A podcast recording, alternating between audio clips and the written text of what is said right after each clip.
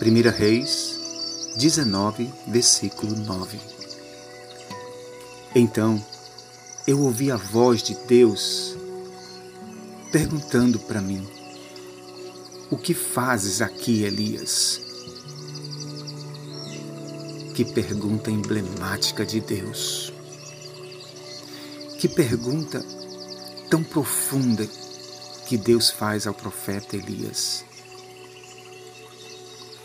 O contexto desta pergunta se passa quando o profeta fugia da ira de uma mulher chamada Jezabel. O profeta Elias havia, no Monte Carmelo, realizado um sinal maravilhoso da presença de Deus. 450 profetas de Baal foram mortos. Jezabel, com muita raiva, com muita ira, colocou pessoas para matarem o profeta Elias. Então ele foge com medo. E nesse versículo, versículo 9, o profeta se encontra numa caverna no Monte Horebe. Talvez nós também estejamos passando a mesma situação do profeta Elias.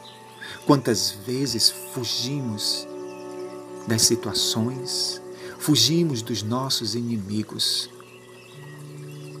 os nossos medos. Ele nos tiram a visão do Deus poderoso que nós servimos. Por que ter medo do que pode fazer o homem se nós servimos e somos servos de um Deus tão grande, tão maravilhoso. O profeta Elias poderia ter enfrentado seus inimigos como ele enfrentou 450 profetas de Baal no Monte Carmelo e agora ele estava fugindo com medo. Isso me faz ver que nós não somos diferentes do profeta Elias.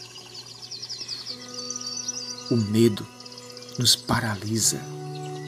O medo nos cega e nos tira a visão que Deus quer que nós tenhamos. Quando Deus visita Elias naquela caverna, Deus diz: Elias, o que tu fazes aqui? Aqui não é teu lugar. Eu não te chamei para ficar escondido. Eu não te chamei para ficares com medo. Eu não te chamei para te calares, mas eu te chamei para proclamar a minha palavra, para proclamar o meu nome. Sai dessa caverna e sobe para o monte.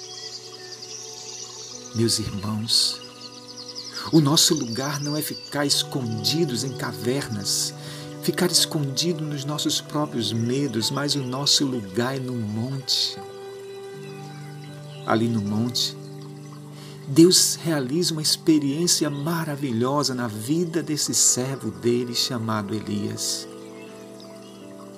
Elias ouviu um vento poderoso naquele monte e ele achava que fosse encontrar Deus no vento, na tempestade, mas Deus não estava no vento nem na tempestade. Depois disso, o texto fala que Elias ouviu relâmpagos, trovões, fogos. E ele também pensava que fosse encontrar Deus no fogo, como Moisés encontrou Deus na sassa ardente. Mas aquela não era a experiência que Deus reservava para o profeta Elias. Então ele ouviu um sussurro, ele ouviu uma brisa suave soprando, e foi aí que Deus se revelou ao profeta. Muitas vezes nós queremos ouvir trovões e relâmpagos na presença de Deus, e Deus vem ao nosso encontro de maneira tão suave, de maneira tão silenciosa que os outros não escutam, mas nós escutamos, porque o Senhor fala ao nosso coração. Deus está falando ao nosso coração neste dia, nesta manhã. O Espírito Santo de Deus que está em nós, ele testifica a presença e a voz doce e suave do Espírito de Deus no nosso coração. Em nome do Senhor Jesus, lancemos fora o medo. A palavra de Deus diz que os covardes não herdarão o reino de Deus. Levantemo-nos com coragem, porque maior é aquele que está em nós do que aquele que está no mundo. Jesus, quando levantou-se do chão após ter escrito e aquelas pessoas terem acusado aquela mulher, Jesus levantou-se, olhou para aquela mulher e disse: Onde estão os teus inimigos e acusadores? Aquela mulher, com lágrimas, ela disse: Ah, Senhor, todos eles foram embora é isso que acontece, meus irmãos. Quem está cheio de Deus, quem está cheio do Espírito, das águas do Espírito, consegue vencer todas as demandas, consegue vencer todas as tempestades. Que o Deus poderoso te levante que o Deus poderoso te erga em fé, em coragem, em ânimo, para tu proclamares as maravilhas desse Deus maravilhoso que nunca nos deixa, que nunca nos desampara.